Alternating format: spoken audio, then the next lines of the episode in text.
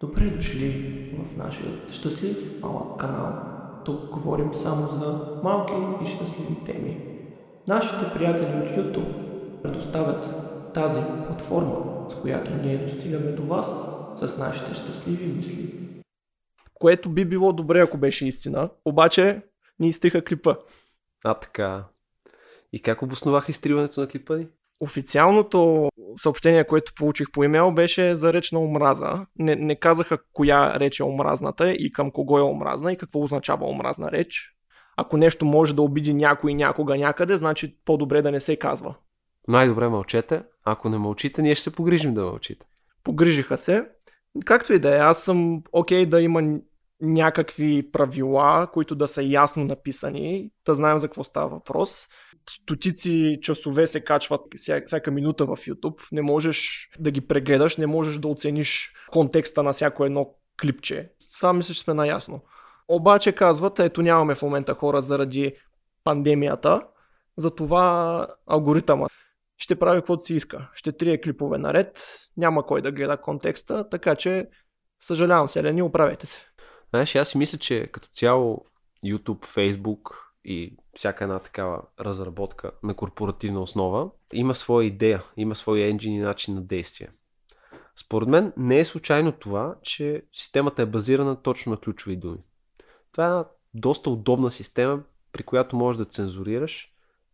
Със сигурност ще изтриеш клипчета, които нямат нищо общо с реч на омразата, но може и да бъдат опасни.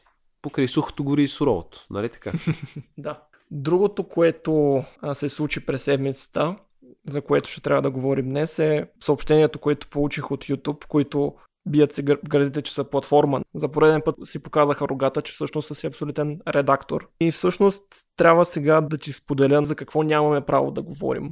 Да знаеш. Защото ти, нали, обичаш много да говориш, ама не може така. Тъй, че предлагам ти сега да разгледаме списъка, който е за всички хора, които имат желание да качват неща в YouTube и искат да говорят на някакви теми, свързани с пандемии и такива неща. После ще уточним как същото се случва във Facebook. Ние няма да говорим за тези неща, ще говорим защо според нас трябва да може да се говори. Ние ще говорим за тези неща, но ще търсим дупките в системата. Ще търсим дупките в системата, да, точно така.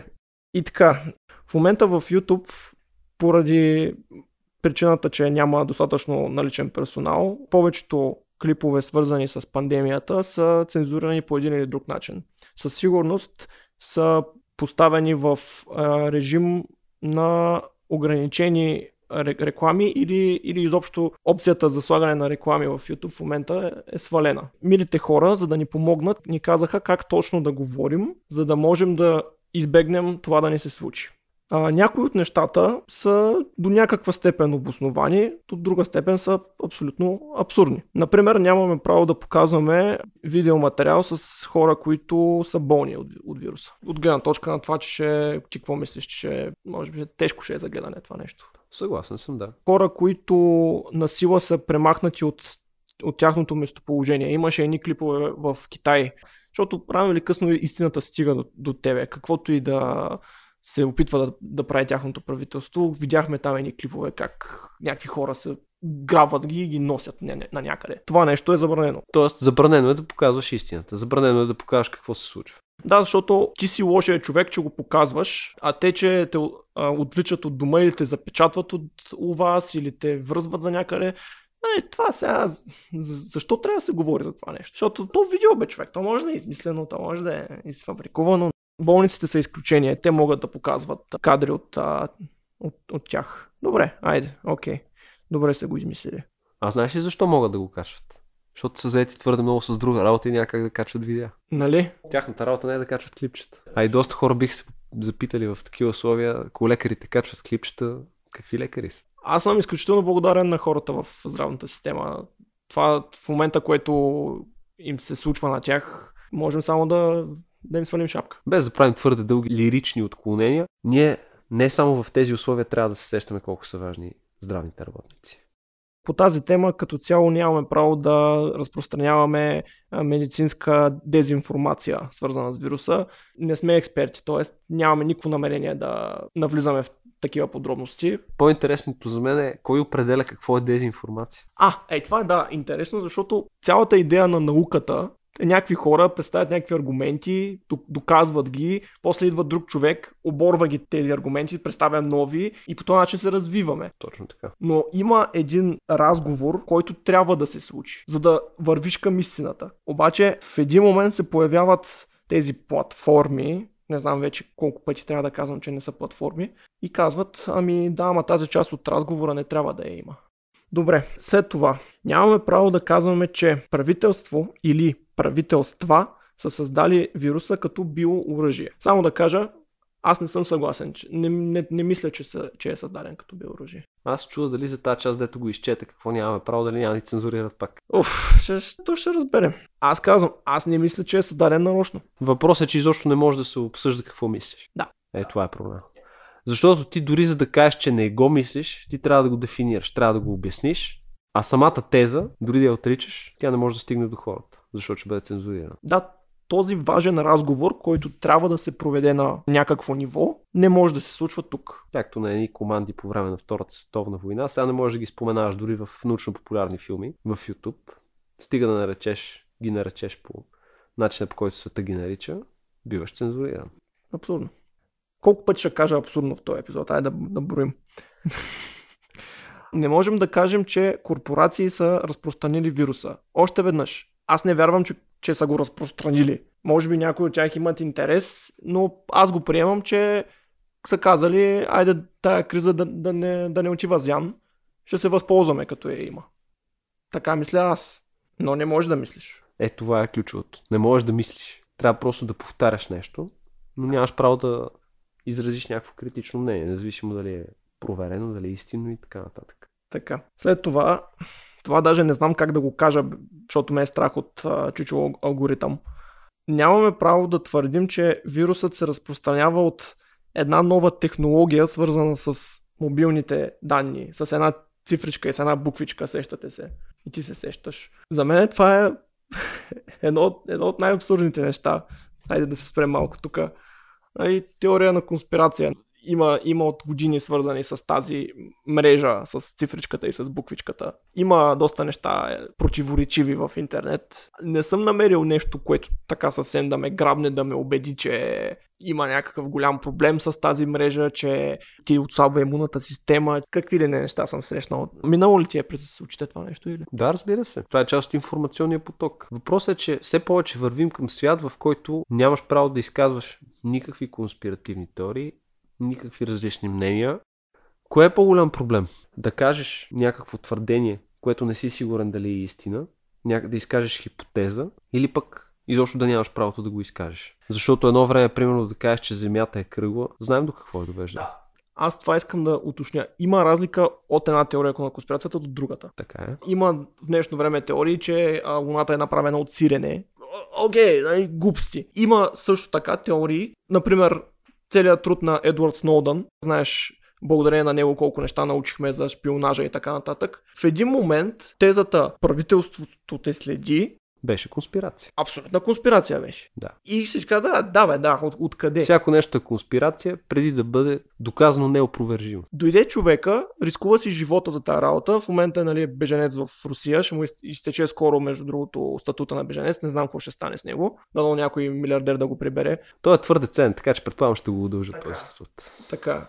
Джулиан Асанж с Wikileaks, ако не беше той, предполагам, че Хилари Клинтон ще да е президент и в момента да сме във война с Иран. Вероятно дочувате какво се случва в затвора с човешките права на Джулиан Асанж. Няма такива човешки права там. Човешки права. Човешки права, докато не си в гората или в затвора, или си крив на правителството. Точно така. Или на корпорациите. Още веднъж не твърдим, че те са причинили тази пандемия.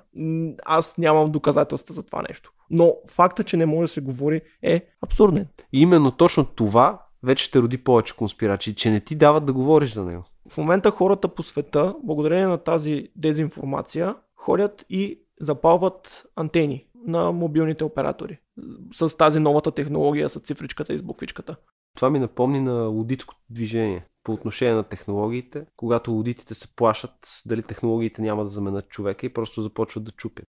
Като нямаш право да говориш за тия неща, е до там се стига. Точно това ражда тези неща. Един много хубав пример имаше за друга тема, но пак е свързано с цензура. В Англия обаче беше станало. Бяха докарали в национален ефир един с радикални политически възгледи, така да го кажа. И му бяха дали думата. Пиков час, прожектори, камери към него, някакви си хора, които го следваха, слушаха му глупостите и хората му казаха: ето ти сега, как ги виждаш нещата. Именно в това е свободата. Да се даде възможност да се чуят всички гледни точки. Дадоха му свободата, каза, хората го чуха и каза, той е бати идиота. И спряха да го чуят. Просто дадоха му свобода да се изкаже, дайде да ти чуем аргументите. Аха, добре, ти си олигофрен. Добре, живота ни продължава. Това, което се случва, нямаш право да говориш за това, нямаш право да говориш за това. Ами да, хората ще почнат да палят кабели, кули и не знам си какво. Точно така. Следващото нещо в списъка, че вирусът цели конкретни етнически групи. Да, това предполагаме, че е и причината да свалят предното ни видео, без негативен контекст. Никаква негативна конотация, но просто... Откъде идва този аргумент? Между другото, аргумента в момента, въпреки че е написан тук, в момента се тиражира по големи американски и британски телевизии, защото част от малцинствата им непропорционално повече случаи имали на заразени. Не се цели конкретна етническа група, по-скоро говорим за един социоекономически критерий. Може би става въпрос за по-бедни квартали, където... Дори да искат да спазват хигиени навици, просто нямат тази възможност. Да, нямат тази възможност. Хора, които по принцип не водят такъв начин на живот, който да ги застави да се пазят. Това е може би едно обяснение. Сега, в момента това, което се води там като разговор, че става въпрос за расизъм. Всичко е расизъм там. Но нямаш право да говориш. Да, виждаш ли, този съвременен неолиберален модел... Все говори за расизъм, все говори за тоталитаризъм, а всъщност методите му са изключително тоталитарни. Тук говорим директно за... Ти нямаш право дори да говориш за това. Не говорим конкретно какво мнение ще изкажеш. Ти нямаш право да говориш за това. Ти нямаш право да използваш определени думи. Ако това не е цензура, аз наистина не знам какво е цензура. Да. И последната точка тук, в този раздел, на който ще обърнем повече внимание, съдържание, което твърди, че пандемията е измишльотина, че прикрива нещо или че е целенасочена атака. Аз не вярвам, че е измишльотина. Ти обаче изрично да се обосновеш, че не вярваш в тези неща. Трябва да го казвам. Ама не, аз наистина така мисля. Знам. И защо мисля така? Първата информация, която идваше, беше изцяло от Китай. После разбрахме каква е изненада, че комунистическата партия лъже. Какво? Комунистите лъжат? Не може да бъде. Но... Имаме си достатъчно данни от Европа, от останалата част на Азия, от Америка, където нещата са ни доста по-черно на бяло написани, че има увеличен брой смъртни случаи. На какво се дължат? Най-вероятно са свързани с това нещо, тъй като в гъсто населените големи градове, например Ню Йорк, хората се чудят в момента къде да заровят телата. Съжалявам, ама така. Това е истина. Има проблем в момента, т.е. не е измишльотина. Дали се преекспонира, след малко ще говорим за това. Дали това нещо прикрива нещо друго. Сега има една теория, че икономическа криза щеше да има, така или иначе. Световният елит използва тази пандемия, за да оправдае кризата, на която предстои. По отношение на това, дали е щяло да има икономическа криза, това не е теория, това е реалност. Това абсолютно мога да се подпиша под това нещо, има данни за това нещо, абсолютно сигурни данни. Рецесия, катастрофа, може би не в такива мащаби, но щеше да има и без пандемията. И действително изглежда твърде удобно това като извинение. Може би просто се възползват. Събрали са се лидерите там на G7 или 8, не знам си какво, и са казали, айде пичове, време е за пандемия. Първо, трудно е доказуемо това нещо. Второ, имаме, според мене, доказателства, че става въпрос за човешка грешка, от която си патим. Въпросът е, че всяка една теория, в крайна сметка, има право да стигне до хора. А всеки има правото да вярва на каквото реши, в крайна сметка. И не приемам аргумента, че фалшивите новини ще донесат до дезинформация и ние трябва да съхраним населението около тях. Аз твърдя, че хората трябва да имат достатъчно съвест и акъл да могат да преценят на какво и как да вярват. Не може вие, като казвам вие, имам предвид тези, които се опитват да дирижират този разговор, медии, социални мрежи и така нататък, не може вие да определяте. Мислите си, че можете. Говорихме го това още в първия епизод.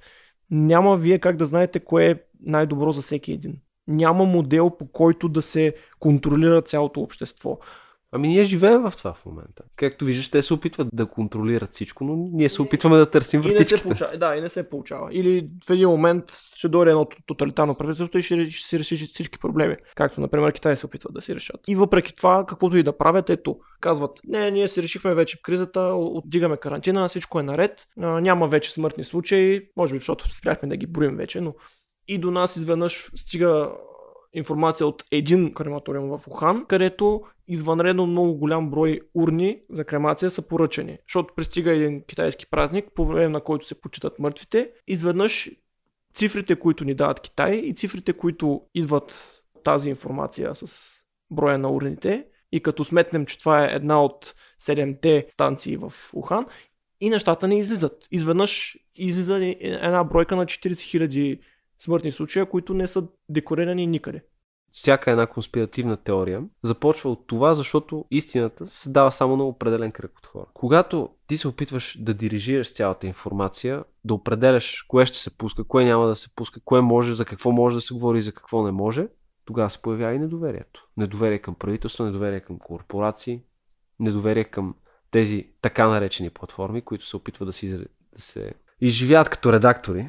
Самия факт, че го има този списък, ме кара да ги поставям под въпрос нещата. Абсолютно. И да кажа пак, не вярвам в почти никой едно от тях. Но държиш на правото да можеш да кажеш каквото мислиш. Защо да не мога? Това с мрежата, с буквичката и цифричката е уникално лесно доказуемо. Отваряш карта къде има такава мрежа в света, отваряш карта къде има пандемия, виждаш, че в Иран няма нито една кула буквичка и цифричка, а пък е пълно с жертви. Край на конспирацията. Глупост е.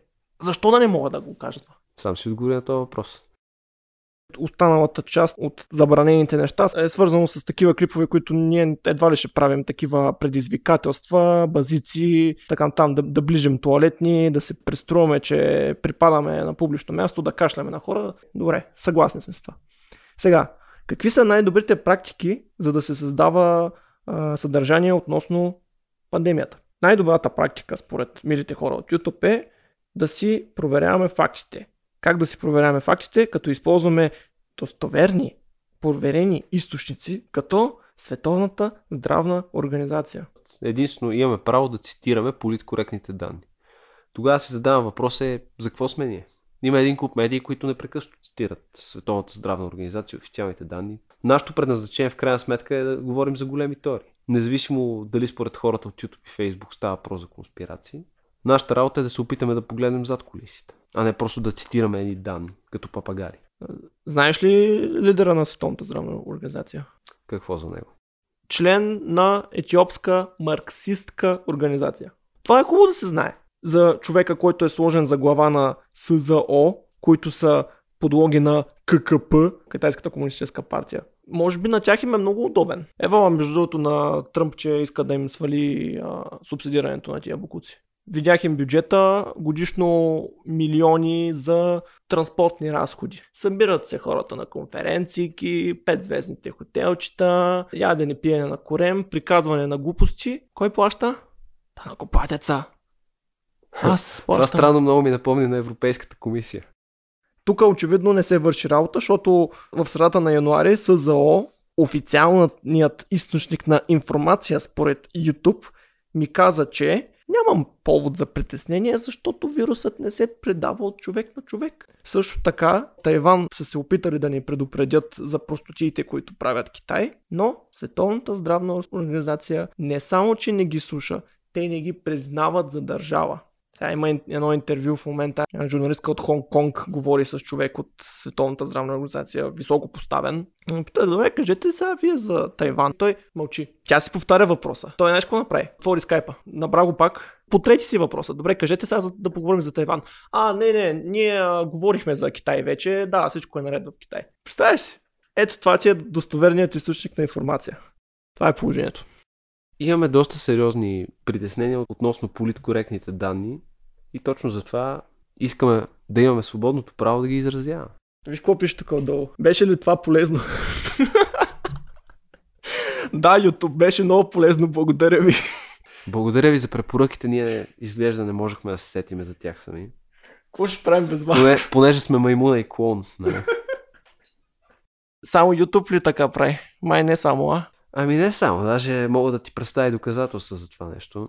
Например? Ами, например, наскоро тръгнах да качвам едно клипче с така наречена конспиративна теория. Как не те е срам? И аз не знам как не ме е срам. Ето виж, виждам ли ти се почервенява? Интересното е, че с част от твърденията в въпросения клип аз не съм напълно съгласен, но беше интересен. Беше интересен и аз исках просто да споделя с приятелите си една интересна теория.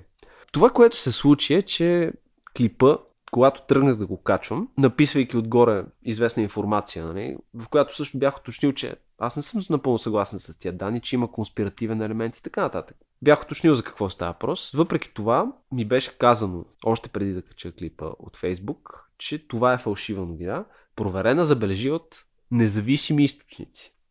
Мен ми беше изключително интересно кои са тези независими източници. Разбира се, те не се посочват. Но ми казаха, че е фалшива новина и по-важното. Какво ще се случи с мен и моя Facebook профил? Въпросната новина, клип и така нататък ще бъде урязано. В смисъл няма да достигне до толкова много хора. Освен това ще има последствия за самия профил. Като цяло мои публикации ще бъдат ограничавани. Аз обаче бях любопитен. Любопитството наделя и в крайна сметка окачих този клип, защото исках да проследя какво се случва. След което изтрих. След един час горе-долу го изтрих, защото беше получил едно харесване. Беше дълбоко ненужно. Аз така или иначе не стигнах до почти никого. Така че просто реших да изтрия клипа, да си направя експеримент, изтрих клипа, но оставих текста отгоре, който аз съм написал. И знаете, за около 30-40 минути набрах 60 харесвания. Идеята е, че действително тази система работи. Системата за ограничаване и Facebook беше благосклонен към мен за това, че съм изтрил така наречената фалшива информация. Дали тя е такава? А сега имаш ли предупреждение? Ами сега в момента, след като изтрих клипа, нямам, преди това имах предупреждение. Аха. Но предполагам, че има някакъв ефект, защото след това изглежда системата работи така, че следващите постове, които качих, набраха по-малко харесвания спрямо предишни мои постове от предните седмици. Така че предполагам, че системата е сработила. Най-интересното е кой е този орган, който проверява информацията, който Facebook твърди, че е независим. Ами на мен ми е изключително интересно това нещо. След щом казват, нали, че нещо е фалшива новина, би трябвало да могат да го дефинират, да го докажат. Кои са тези независими източници? Аз имам малко професионална деформация и винаги искам да стигна до дъното на нещата. Искам да разбера защо аджба според Facebook това е невярна информация. И дори да е така, защо в крайна сметка се стига до подобно ограничение, доказано ли е. Най-ще ме кефи да има прозрачност, да кажат, ето това са хората, които определят какво е истината и вие имате право да спорите с тях. Това ще е готино, ако го направят. Да, ти трябва да имаш право да се защитиш в крайна сметка, щом качваш някакво съдържание, преди да те урежат. Защото така е малко съд без процес. Директно получаваш присъда и... Проблем ще стане обаче, когато и правителствата почнат да наказват за омразна реч, защото тогава вече в най-лошия случай ще ни изтрият канала, ще пием бира. Не може да пием бира, нямаме право, под карантина сме. Малко. Добре, като се оправят нещата, ще пием бира. Но ако правителство реши, че говориш омразно и това присъства в някакъв закон, тогава вече става лошо, защото вече последствията добиват друго измерение. Ами според мен вървим по този път. Бавно и сигурно. Нека да разгледаме какво се случва в Унгария, примерно с мерките заради пандемията. Общо взето, нашия приятел Орбан успя да стане пълновластен господар и може да управлява чрез укази, като не е определено, че това е до края на някакъв период. Може да продължи след това. Може да си го удължи после. Да, разбира се. Колко е голяма опасността, кой е определя? Трябва да отправим критики към това нещо, защото тук вече си става въпрос за някаква диктатура. Ако искаш, може да си поговори малко и за България. Примерно следенето по телефоните с оглед на карантината. Имаш ли идея дали е упоменато в закона кога приключва това следене? Какво точно се изразява това следене? Това, което направиха с закона за извънредното положение, това, което вкараха и през други закони, защото обикновено който не е запознат с българското законодателство, да каже така. С един закон доста често се променят и други закони и разпоредби и съответно позволяват едно следене, което не приключва или да кажем така, не е изрично упоменато, че приключва с извънредната ситуация. Тези вратички в законите ги вкараха в много държави, не само при нас, които, да кажем така, на мен доста не ми харесват. Използват удобния момент, за да си прокарат това, което е удобно на тях. Хората трябва да са наясно с това нещо. Още един интересен пример, който искам да дам, който се случва в Русия доста разпространено, но не само там. Започват да се монтират все повече камери, уж да следят само карантинирани, само че тези камери остават, както се сещаш, и след въпросната извънредна ситуация. Тоест все повече вървим към един свят, в който ни контролират в интернет, контролират с телефоните, вече контролират и с камерите навън. Мисля, че имам право да не ми харесва. Що да не би да правиш някакви лоши неща, че не ти харесва? Не правя лоши неща и все пак предпочитам да не бъда следен непрекъснато. Някак си разглеждам това като част от свободата си. Както, ако си спомняш, следението в интернет беше обосновано преди време с тероризма. Аз така и не намерих логично обяснение защо заради тероризъм ти трябва да следиш всички. Не мисля, че всеки има профил на терорист. Нали знаеш, априлското въстание, борба за свобода, за независимост, Трайна княгиня, нали знаеш, че тя развява едно знаме, на което пише свобода или смърт. Малко долу с малки букви, не си прочел. Там пише свобода или смърт, звездичка, отдолу. Освен ако става въпрос за опасност от тероризъм, за опасност от пандемия. Чакай сега, свобода. Някой може да се обиди, някой може да го възприеме погрешно това. Я да няма свобода. Е, това пише отдолу. Заклевам се. Българският премиер може би би го предефинирал като стабилност или смърт, ако използваме неговата риторика. Да, наистина, свободата е изконна ценност, която аз не съм готов да предоставя на когото и да било. Тя си е нещо лично. Аз продължавам да си държа на нея. И няма да се откажа от нея. Похвално, ама кой те пита? Видял ли си телефона? Не ме питат. Аз въпреки това не съм съгласен. Отваряше сега на Google на картата и има едно нещо свързано с пандемията. Google изкарват информация за това кой къде ходи общо. Ейте карта на града с движението по него. Може да видиш преди пандемията много движение, след това да видиш как, нали, малко, но все пак има някакво движение. Откъде го знаят това? От твоя телефон, и от моя, и от Нагошо. Само че това те ще го знаят дори след като приключи настоящата ситуация. И ако нещо не сме удобно. Само да си посмял да си неудобен, маймуна такава. Те разбрали какво са отново на път да направят умните глави начало на нашата държава. Сигурен съм, че става въпрос за изключително умни, добре премерени и изчислени действия. Оценявам чувството ти за хумор. След първия опит да въведат задължително носене на маски, сега ще направят втори. Така. Първи опит, нали си спомняш защо беше провален? Защото беше неразумен и необоснован. Искаха да налагат глоби за неносене на маски, а дори в аптеките нямаше маски. Да започнем от това нещо, защото е най-фрапиращо наистина.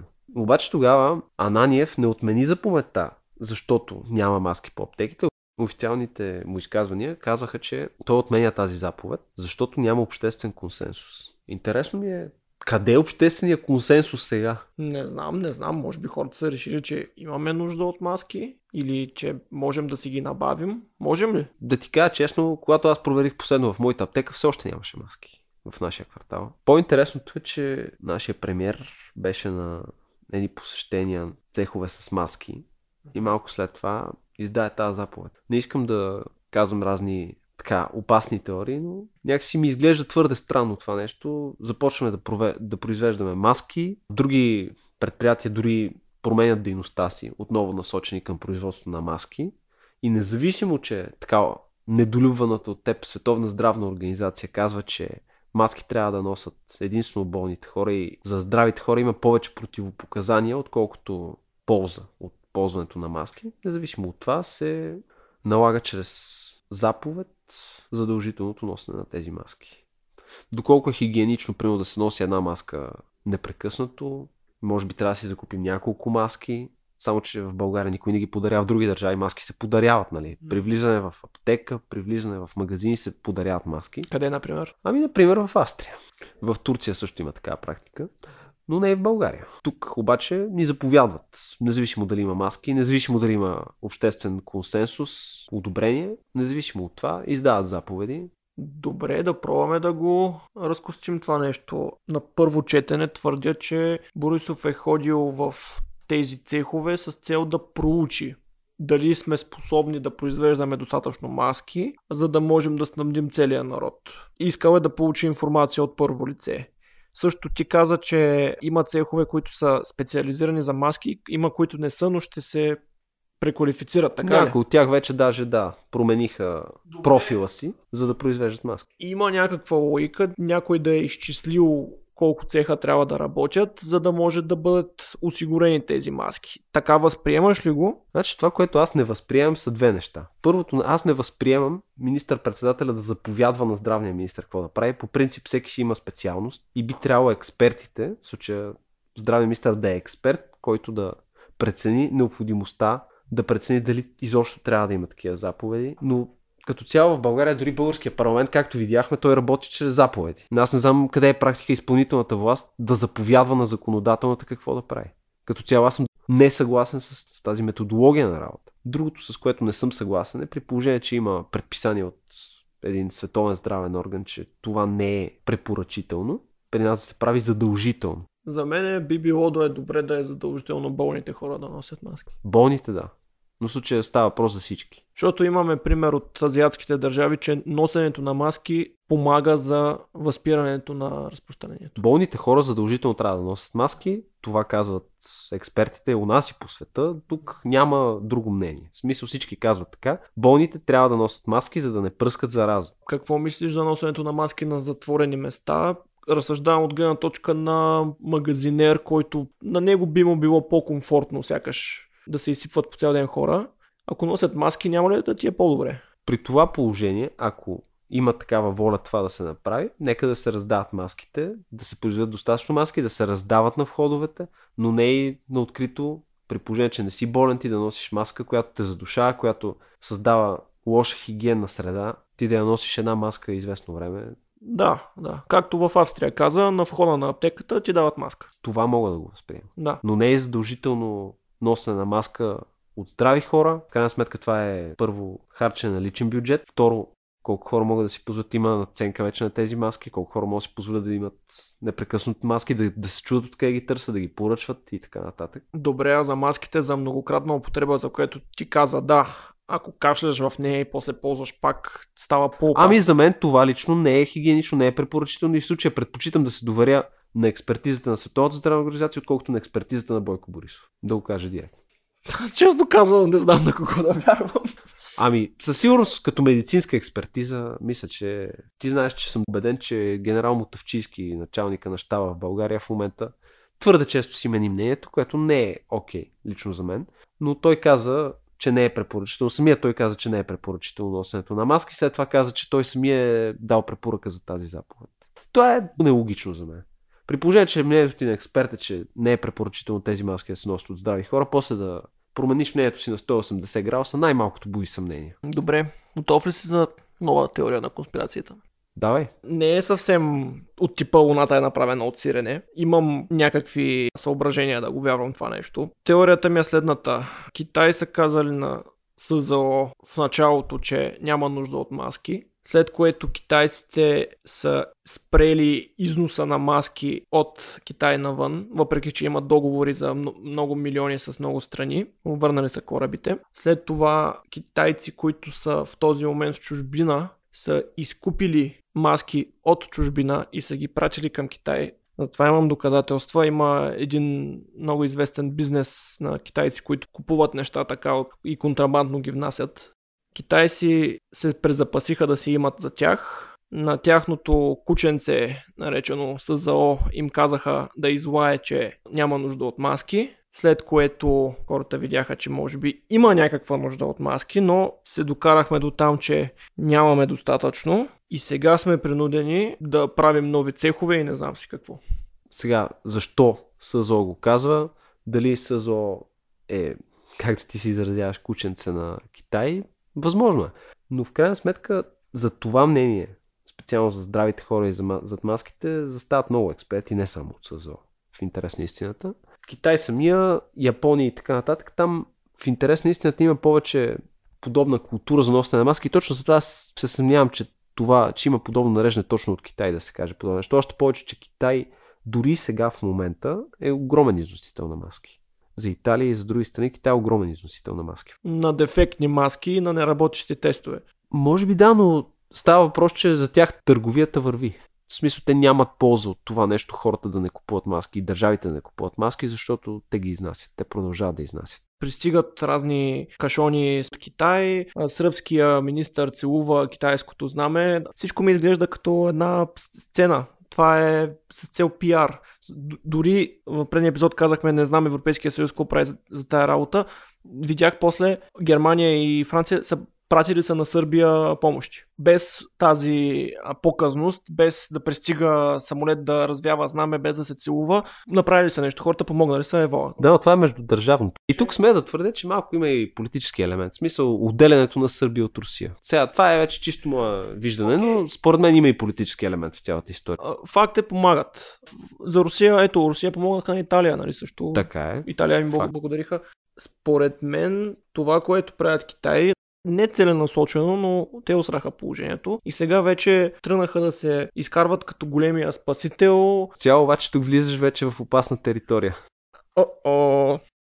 Трябва да уточним, че все пак не можем да отправяме такива обвинения от гледна точка чисто на това, че нямаме достатъчно доказателства на стойност точно какво се е случило. Дали има наистина държавна намеса или в случай става просто чисто за човешка грешка. Не, за мен намесата при тях е изцяло свързана с цензурирането и потушаването на информация в началото и в последствие вече една геополитическа игра, как да се покажем на света, колко сме толерантни към тях, до момента в който не са ни интересни, тогава ще усетят целия ни гняв. Така ги виждам аз нещата. Става въпрос за едни хора, които са лишени от всякакви морални ценности. Не казвам, че ние сме високо морални, между другото.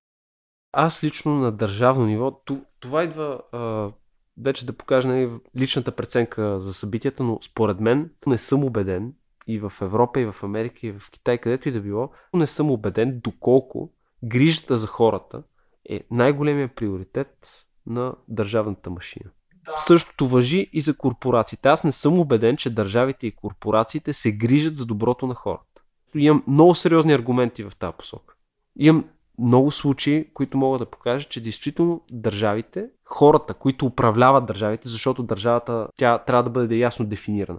Под държава в случая аз визирам именно хората, които управляват, които са начело на тези държави, елитите на тези държави и световните елити, които са наднационални. Аз съм несъгласен с това, че те се грижат за обществен интерес. Да, мен много ме дразни, че опитват се да следят понятията, като кажеш, примерно, държавата Китай, ти не критикуваш управляващите. Да, именно затова искам да внесем това важно уточнение. Китайският народ не е Китайската комунистическа партия. Точно така. Китай има брилянтни, интелигентни и прекрасни хора и отделно от тях има един орган, който цензурира коли и беси. Както и почти навсякъде, в подразлична форма. Затова аз не приемам никакви такива атаки на етническа основа. Не, Китайската комунистическа партия има пръст в цялата работа. Това е важното, да, уточнение. Нека, нали, така да го кажем. Самите китайци... Но пак не влизаш в опасната територия. И пак не влизаш в опасната. Майка ви стара, нищо не мога да говоря. Ами, за съжаление, така е. Смисъл, наистина трябва да търсиме вратичките, за да можем да кажем нещата, както ги мислим.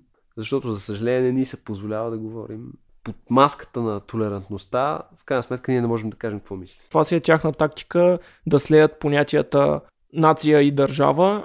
Това легитимира всяко едно управление. Когато едно управление се легитимира чрез държава, примерно сега, ако кажеш Бойко Борисов е България, по този начин ние носим всяка една отговорност за негови действия и я носим всички ние. Легитимирайки се чрез държава. По същия начин работи китайската система, по същия начин работи американската система. Но аз дори не мисля, че Бойко Борисов мисли, че е България. Напротив, той го мисли. Също пък другото.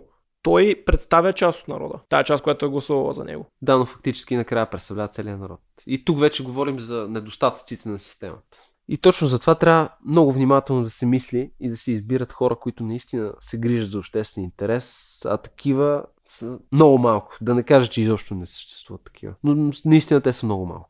И затова аз нямам огромно доверие на това, което правителствата казват, това, което правителствените медии казват. Хайде тогава да кажем на кого да имаме доверие, защото цял епизод плюем само този и онзи. Изключително трудно е.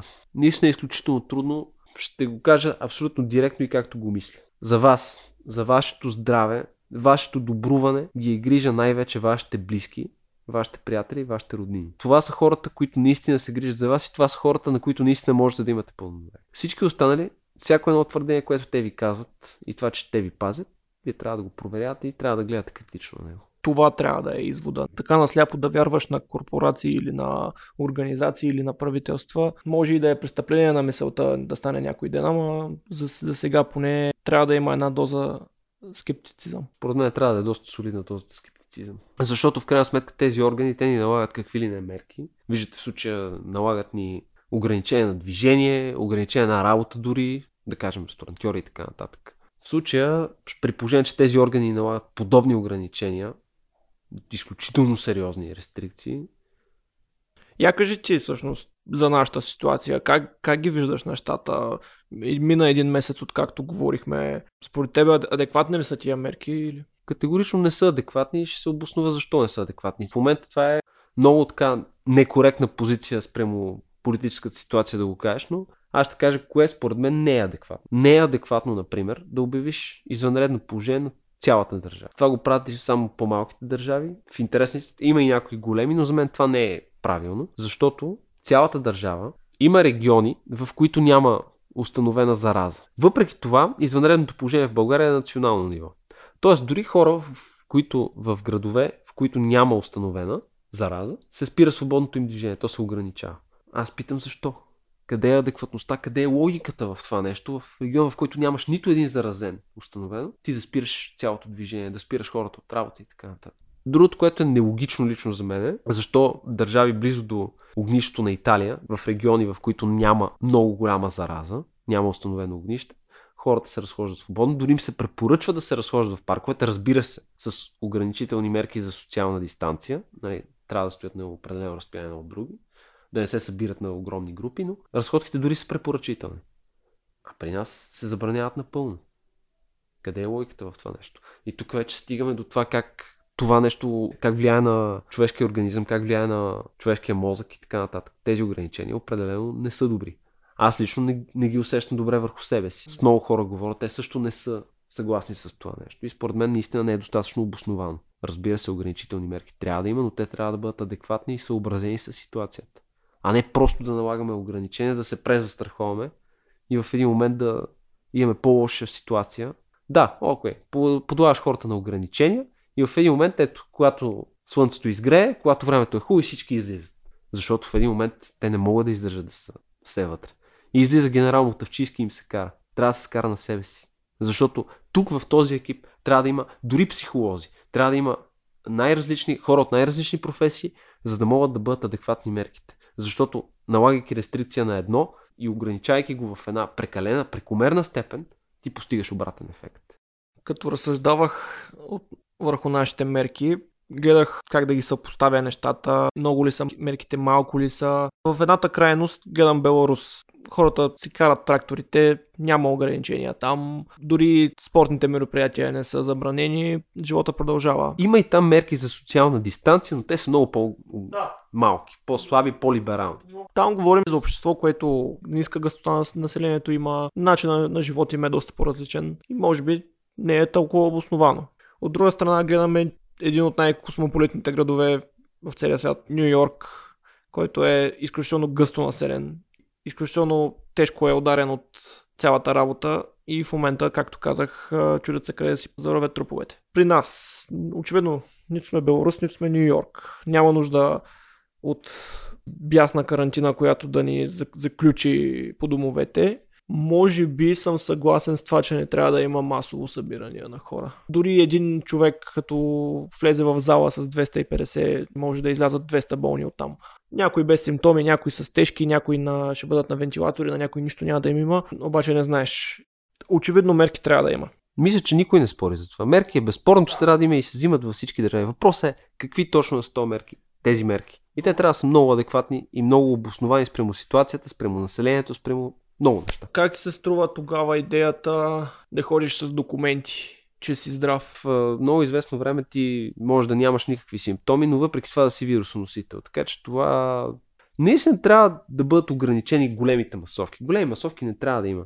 Но аз точно това казвам, че с тези мерки се стигна до момента, в който действително, когато дойде хубав ден, всички излизат. Защото хората вече не могат да издържат на това нещо. Затова трябва поетапно да се прави, трябва да се прави разумно, трябва да се търси облекчаване на мерките, но не може да се държи по този начин ситуацията. И не знам как ти се струва на тебе, но на мен ми се струва адски странно, че в момента в Италия, която е супер тежка ситуация, в момента там изведеното положение до 3 май при нас е до 13. Някак си просто не е логично това нещо. А може ли да го дигнат по-рано, ако ситуацията си... Чисто теоретично може, но когато налагаш толкова тежки мерки, много по-сериозно става и съпротивата. Затова трябва да се прави поетапно облегчаване на мерките, непрекъснато, така че хората да се чувстват спокойни.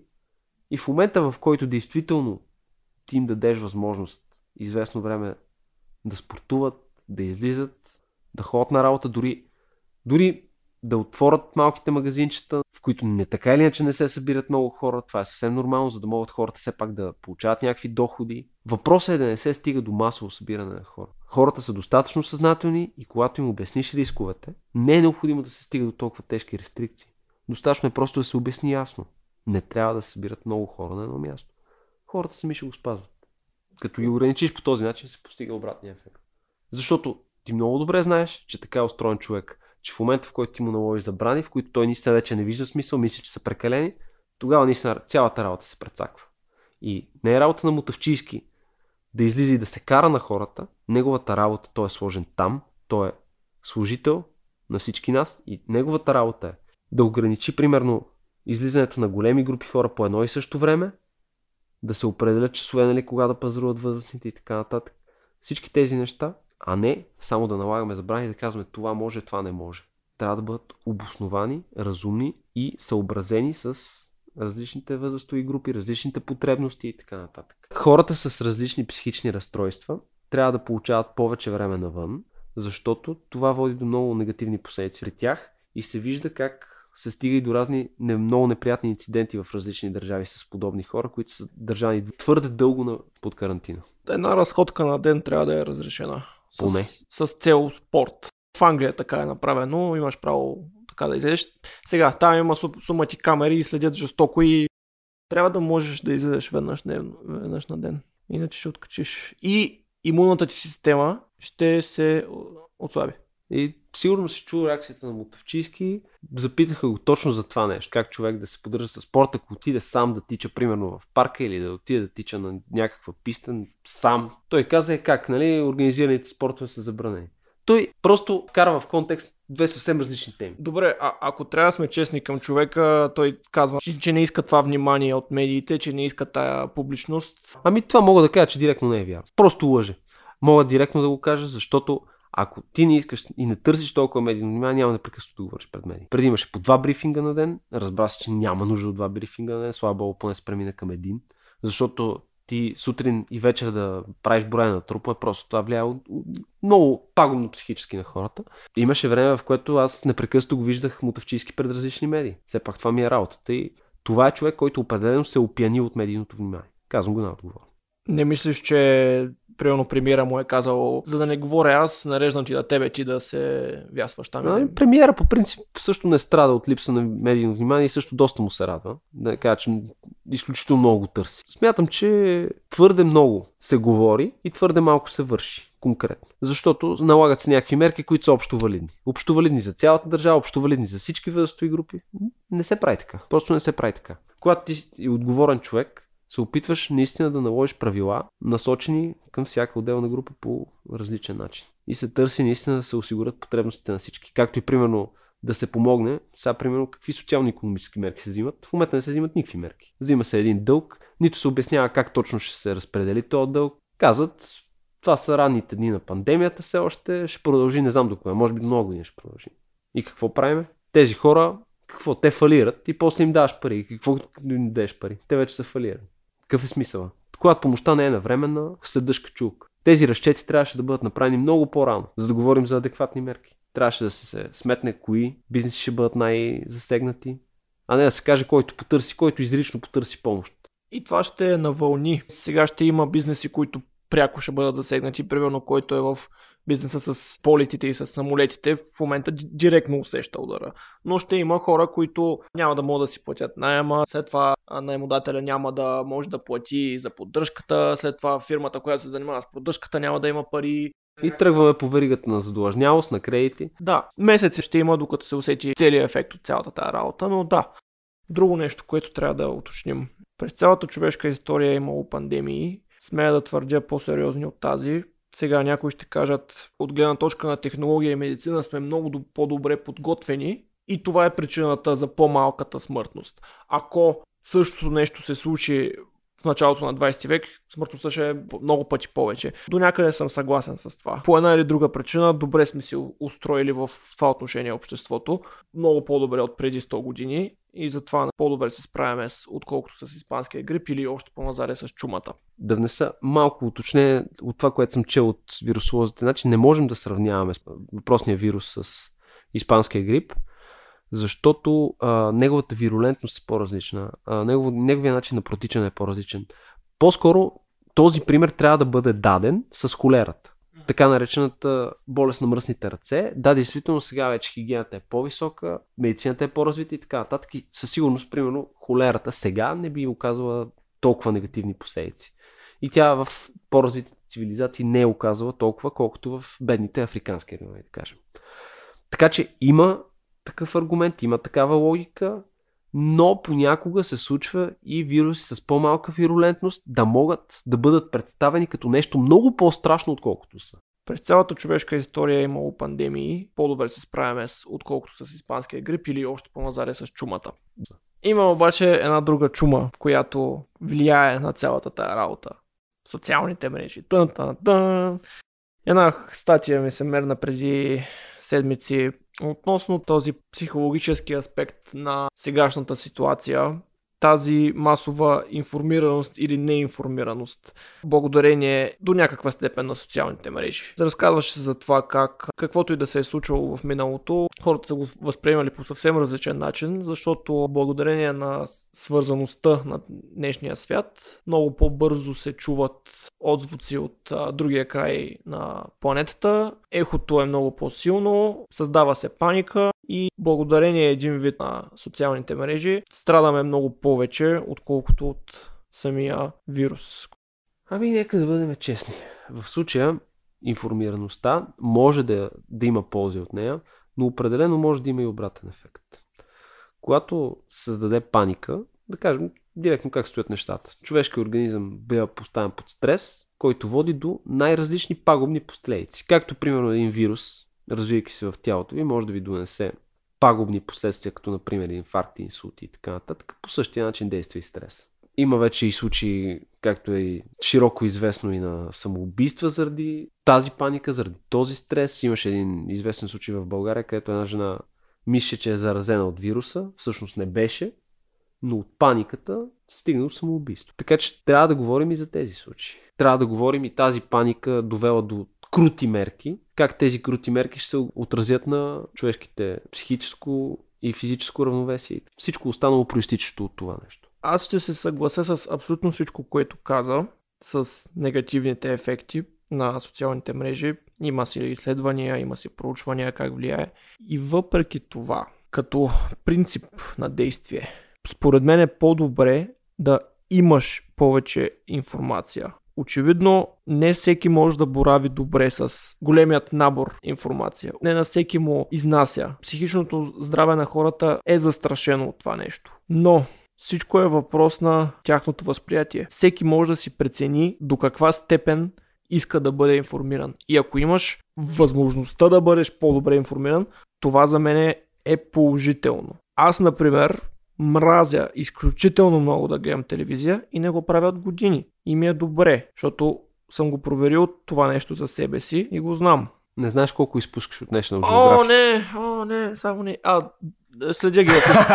Добре, National Geographic ги следя в Instagram, така че не изпускам чак толкова много. Мисълта ми е следната. Всеки трябва да може да си прецени за себе си. Ако не може да прецени, да потърси помощ от близки, роднини, приятели, може би от специалист, психолог, който да го насочи.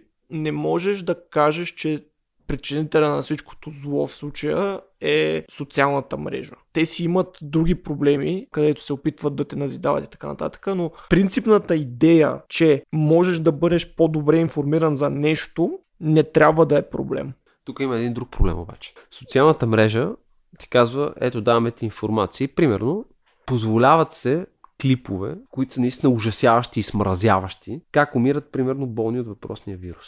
Защото това е в тон с политкоректната позиция, че трябва да има много крути мерки. Заради това нещо се позволяват да се гледат такива клипчета. А смея да твърдя, че подобни неща не носят абсолютно никаква информация. Това единствено плаши, единствено влияе на психиката. И това нещо за мен лично се прави с пропагандни цели. Не знам също така защо казва, че не трябва да има пряк досег с болните и в същото време пускат журналисти и камери, които да снимат тези смразяващи видеа. Някакси не е логично цялото това нещо. И тук наистина виждам силен пропаганден елемент. Говоря от гледна точка на принцип. Не казвам, че конкретно социалните мрежи, с които разполагаме, добре се справят с това нещо. Казвам, че въпрос на твоето лично възприятие е това, което виждаш и обработваш. Ако идеята е, ето ти информация, прави с нея каквото искаш, ти какво искаш да кажеш, че повечето хора не могат да се справят с това? Не знам дали повечето хора могат или не могат да се справят с това. По-скоро за мен проблема е, че примерно информация, теория и така нататък се спира. От друга страна се пуска едно видео, което може да го каже единствено негативни последици. Тук принципът вече е сбъркан. Тук не се търси информация. Тук не се търси спор, не се търси теза. Търси се да се плащат хората, което не е окей като принцип. Но хората могат да го надушат това и да го посочат. Така е. И доста хора изразяват недоволство това нещо, но такъв принцип на социалната мрежа. И в този момент, примерно, Марк Зукърбърг ти казва, все пак това е частна компания. Да. Частна компания, която е обвързана с корпорации и правителство. Да, много е частна. Много е частна и много е компания. Да. Не защитавам конкретните социални мрежи, защитавам принципа, че ти трябва да можеш да получиш повече информация и ти вече да отсееш коя е правилна и коя не. В съвременния интернет можеш да намериш много информация, можеш да намериш много данни, но твърде малко можеш да намериш истинско знание. И това е големия проблем, че целият принцип е принципа на печалбата. Принципа да има реклами, да има пропаганда, да има определена политкоректна теза, която се следва, но знанията не са приоритет.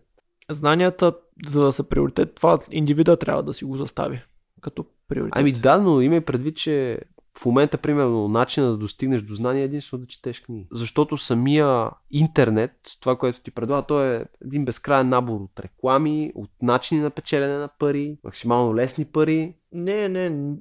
Съгласен съм с това, но интернет ти предоставя това, което ти искаш от него. Абсолютно пълен е с средства за манипулация. Има хора, на които им пращат много пари, за да стоят в едни стаи да измислят точно как да те изманипулират, за да дигнат с 15% маркетинга на гигантската им корпорация.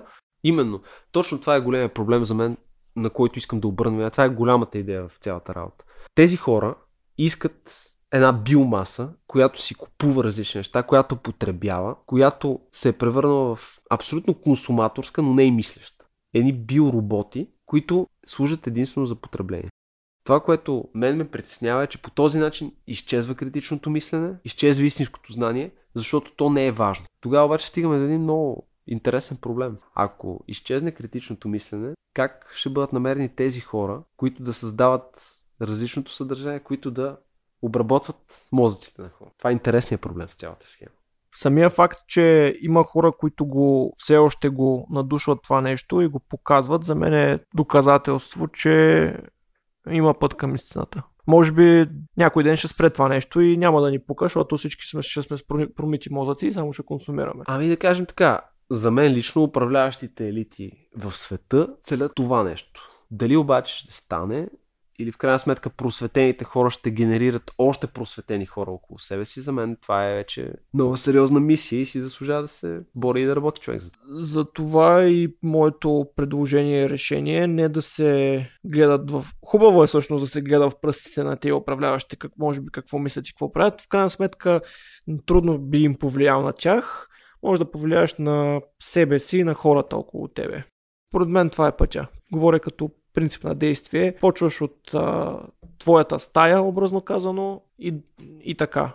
отгоре надолу пирамидата не можеш да я изринеш. Така е, защото хората отгоре на пирамидата са добре. И това сме го казвали преди, но като махнеш върха на пирамидата, отдолу пак има върх на пирамидата, който ще са същите ценности и цели и убеждения като предния върх. А, не, тук не съм съгласен. Може да има много различни убеждения и ценности. Може да са по-сурови и корави от предните. А може и да са по-добри. Тия, които са точно под върха на пирамидата, да са по-добри ли? Може би.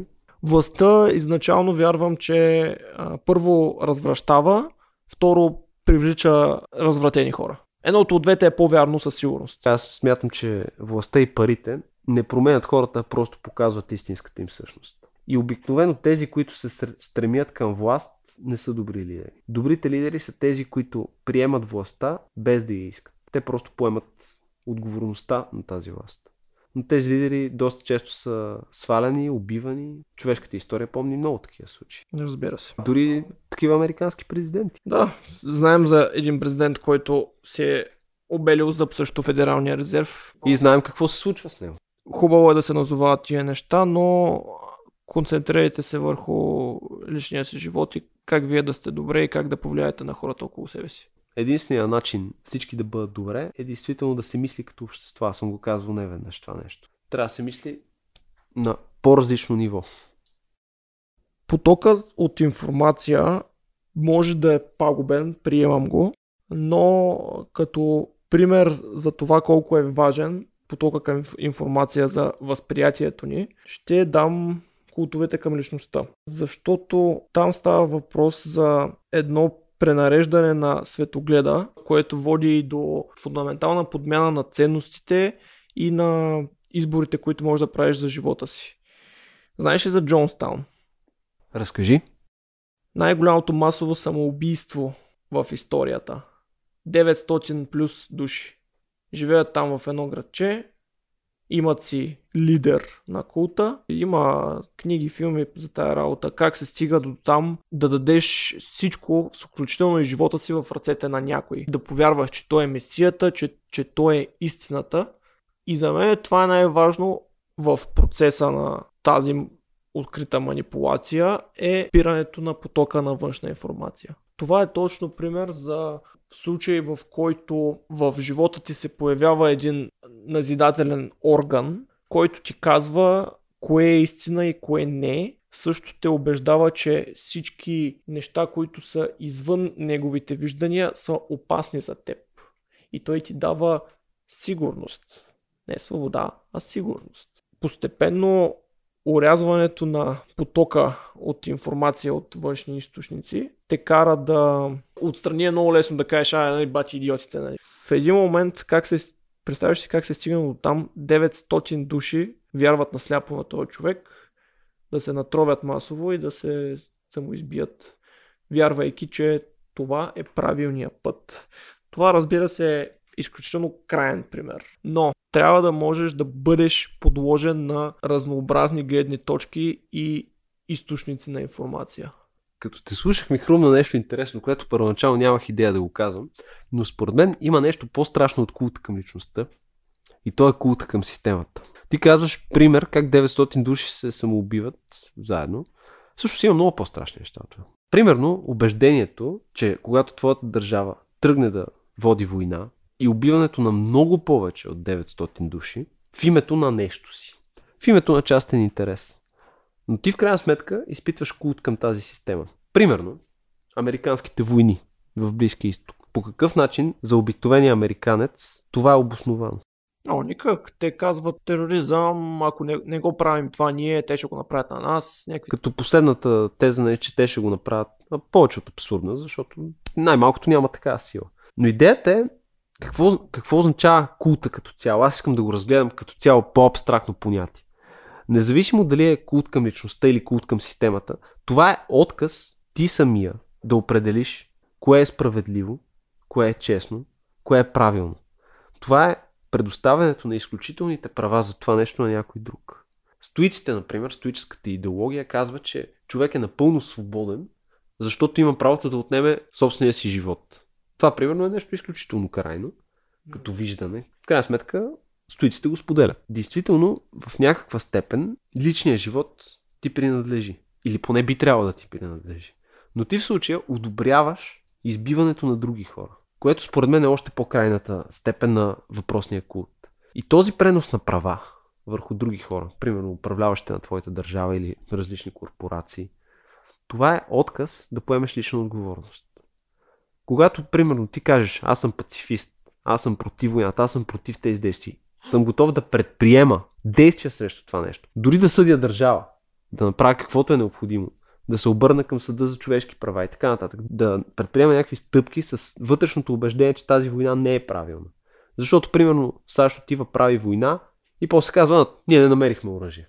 За повечето хора е ясно, че те никога не са отишли там, защото са смятали, че те имат ядрени оръжия или каквато и да била друга причина. Примерно, защото искат да сложат ръка на нефта на въпросната държава, за да държат нефтените пазари под техен контрол и съответно, за да могат да държат долар като основна валута. Това са конкретните причини, нали? Но тук говорим просто до какво води култ. До какво води сляпото вярване в даден авторитет. Да, факта, че аз принадлежа към някоя държава или към общност, за мен пък е точно обратното. Аз съм първия, който трябва да я критикува. Точно така. Точно защото я обичам и я чувствам като моя лична и така нататък и родна, аз не трябва да я вярвам на сляпо. Защото аз трябва да следя за нейният интерес. Добре, съгласен съм. Обаче какво става, когато твоите лични морални ценности биват потъпкани? Ти тогава не можеш да кажеш, че си част от това общество. Ти не можеш да кажеш, о да, подкрепям напълно изобщо не добре обмислените ви действия. Ти трябва да кажеш, пичове, какво правим в множествено число? Какво правим, защото аз съм част от обществото. Дайте да помислим. Така че това действие на сляпо, що се прави, защото хората са били и подлагани. По отношение на култовете искам да допълня още нещо. Нека да си припомним, примерно, религиозните култове. Дори сега екстремистските атаки, те пак са базирани на някакъв култ. На някаква вяра, да. Едни брадати чичковци, примерно, вярват, че убивайки други хора ще получат девици в отвъдно. Защото са неправоверни тия, които да убиват. Именно. Е тази крайност, този екстремизъм. Това е култа към организация, държава, каквото и да било. Личност. Тези култове са много опасни. Затова човек наистина трябва да държи на своите лични морални и нравствени ценности и да ги защитава. Защото в противен случай се стига до там. И аз съм твърдо убеден, че има един малък набор от универсални морални ценности, които нямаш нужда от религия дори за да бъдат доказани, а просто са изключително логични и лесно достъпни за всеки. И ако идеологията ти не е базирана на това да не убиваш, изнасилваш, крадеш или нападаш, нещо е сбъркано. Фундаментално нещо е сбъркано. И веднага може да се дискредитира.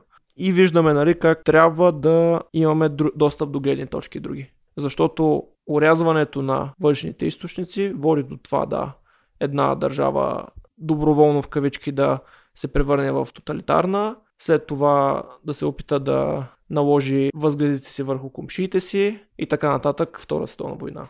А в днешно време, дори в другия край на света може да ги наложи. Защото универсалният измерител, за огромно съжаление, с огромно съжаление го казвам, това е силата. Сега тук трябва да отбележа един много важен момент. Външните източници е много важно да ги има, за да бъде сверен часовник. Но е много важно и ти да не се ръководиш изцяло от тях. Защото пък трябва да имаш предвид, че външният източник няма полза обикновено и почти винаги от най-доброто за теб. За теб най-доброто е да защитаваш собствения си интерес. Личен, национален, обществен, но без да изпадаш в култове.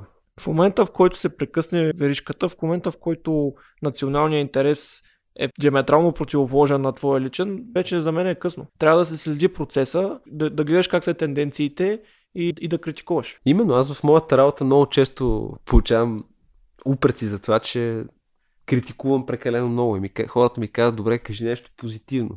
Аз казвам позитивните неща, но в крайна сметка, за да се стигне до реален прогрес, критиките са необходими. Защото ако нямаш критично мислене, ако нямаш действително критичен анализ на ситуацията, ти тогава не си обществено полезен. А в моята работа, наистина, за да съм обществено полезен, аз трябва да критикувам. И аз се приемам тази роля, макар че не ми е приятно. Добре, да кажи нещо хубаво сега, свързано с реакциите на нашето правителство относно пандемията. Хайде, помисли. Ако нямаш нищо хубаво да казваш, не се насилвай, не лъжи. Айде, пробвай. Значи хубавото е, че все пак те се опитаха да организират и координират някакви действия за опазване на социална дистанция, за опазване на населението. Дълбоко се съмнявам доколко те са от човеколюбие, българолюбие и така нататък.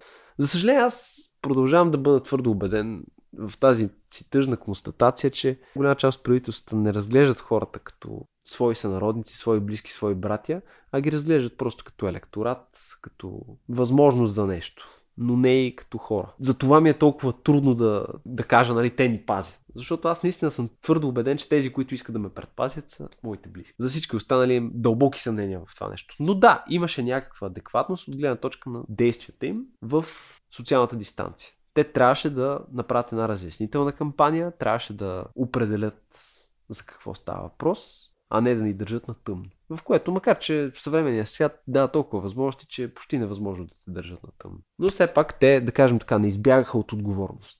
Готов ли си за един друг въпрос? Давай. Има ли нужда от правителство?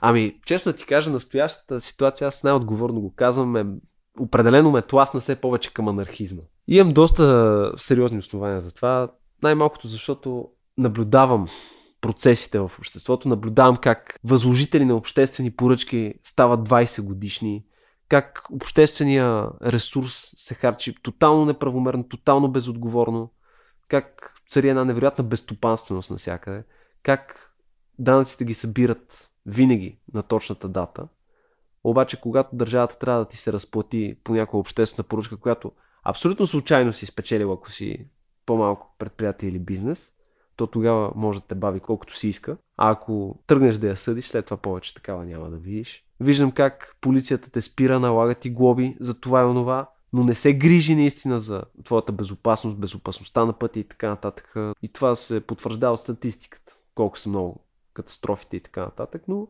виждаме глобите, те са сурови, те си продължават. От друга страна, когато имаш нужда от полицията да те защити, когато те нападнат на улицата, обикновено няма. Но когато трябва да те го убия там. И затова на твоя въпрос, виждам ли нужда от държавата ми в този вид, да кажем така, мисля, че трябва да има държава, но определено тя трябва да бъде друга държава. По-различна държава. Преди да започнем изобщо предаването, сме водили такива спорове с Тошко и тогава беше на малко по-друго мнение и сега си мислех, добре, ще дойде някой ден епизодът големият либертариански дебат, обаче така като гледам дебат няма да има, защото тайно съм го прикоткал тук на моята позиция. Не, виж, аз наистина смятам, че държава трябва да има, че държавата може да бъде, дори колкото ти да не вярваш това, може да бъде и добър стопанин, може да бъде и икономически субект. Смятам, че всички тези неща могат да бъдат направени, но когато бъде променена цялата система, защото цялата система в момента прави държавата по-скоро враг на обикновения човек, отколкото нещо друго. Аз пък още повече се убедих, че трябва да има държава с граници. Защото очевидно пандемия, граници, може би е добре. По отношение на това съм съгласен, че не трябва да е пълна анархия, трябва да си имаме едни хубави граници, да си ги пазим и това е едно от хубавите неща. Може би единственото хубаво. Да, в крайна сметка има много различни богатства на една държава, като история, език и така нататък, но виждаме как и тя ги предаваме малко по малко. Как си представяш нещата в света и в България, след като свърши цялата тази дандания с пандемията? В момента аз не смятам, че имам достатъчно информация, за да мога да отговоря адекватно на този въпрос. В последните дни се запознах с трудове на Кисинджер от американска страна и на Дугин от руска страна, които бяха доста интересни и бяха горе-долу в един контекст. Те говореха за нов световен ред. Тази така много конспирирана тема за новия световен ред. Като цяло смятам, че света действително ще бъде по-различен, защото най-малкото ние досега приемахме всичко за даденост. И в един момент разбрахме, че дори най-първичната ни свобода, тази на придвижване, тази на работа, на възможности да се препитаваш, може да ти бъде отнета. Доколкото това необходимостта е дори основна свобода, в смисъл тя е до някъде и задължение. Както се вижда, всичко може да бъде отнето. И в този момент смятам, че хората ще си дадат сметка за много неща. Как точно ще протече това нещо е изключително сложно да се отговори. Примерно Дугин дава няколко сценария. как може да протече това нещо. Той казва, че в тази ситуация най-вероятно ще се стигне до тоталитарни режими. В други държави няма да има възможност, няма управляващите режими, няма да имат способността дори да искат да наложат тоталитарни режими, където те ще бъдат демонтирани. Той предполага, че ще има военни режими в тези държави, които вече дали ще се справят, каква ще бъде тяхната идеологическа платформа дори. Но определено смятам, че света ни няма да е същия какъвто беше след това нещо, защото той наистина не се е сблъсквал точно с това нещо в съвременен мащаб. С сегашните източници на информация и така нататък. С паниката. Аз съм оптимистично настроен. Въпреки всичките гадни правителства и корпорации, които се опитват да ти се месят в личния живот и да ти отнемат всичко свято, и включително и личната свобода. И не казвам, че от това имахме нужда, може и без него да минем, но много хора ще си дадат сметка за неща, които, както ти каза, ги приемаха за даденост. В крайна сметка, в дългосрочен план, мисля, че и с по-гадни неща сме се справили. Не, точно ще се справим, ясно. Въпросът е как ще бъде формирано обществото. Дали обществото ще бъде формирано по същия начин, дали изобщо тази система, този неолиберален модел ще продължи да бъде по същия начин. Може би не трябва да бъде. Може би това, което ние като предлагаме като альтернатива, не е това, към което други се стремят, и може би ще стане от трънта на глок. Ще видим. То това е въпроса. Към това мисля напоследък. Каква е идеологическата платформа, която ще замени този модел? И дали в крайна сметка ще го замени? Или той ще продължи в този му вид, в различен вид, но подобна система, или тя ще бъде тотално демонтирана и ще бъде някаква друга система, може би. Един графит в Хонг-Конг гласи: не може да се върнем към нормалното, защото нормалното беше проблема. Епизодите ще бъдат пуснати, като гледам, след Великден, така че Христос възкресе, на който слуша. Воистина възкресе. Ще ходим ли на църква? Какво ще правим? Ами, това е личен избор. В крайна сметка, много години хората сме се борили за това. Според мен това е нещо много хубаво. Държавата и църквата да не са едно. От една страна човек да има правото да изповядва религията си, от друга страна да не бъде принуден да я изповядва. Всеки може да вярва в каквото иска. Мога да посъветвам само нашите приятели. Ако искате да отидете на църква, отидете, но спазвайте социална дистанция с другите, за да се пазите, за да пазите вашето семейство, вашите близки. Аз честно казвам, от църквата бих я пропуснал. Всеки трябва да може да си прецени. Ама ти не чули, че генерал Мутавчиски каза да не възприемаме тази година Великден като празник? Не, за мен това наистина е скандално. Това изказване, просто исках да си го кажа. Никой няма право да казва на хората как да възприемат празниците. И никой няма правото да казва на хората: ако отидете там, ще се заразите. Не и когато този човек е казал, че той самия е вярващ. Просто това наистина, това са взаимно изключващи си неща. Мога да разбера неговата обществена роля, мога да разбера съвет към хората, как да бъдат по-внимателни, как да се пазят, но не и да казваш на хората, ще се заразят. В смисъл, това е крайно обидно за всеки един вярващ християнин да го кажеш това нещо. В каквото искате вярвайте, хора, здрави бъдете, ще се оправим, всичко ще е наред. Не си бийте децата, само пък другото ще е наред. Сигурен бях, че няма да го пропуснеш.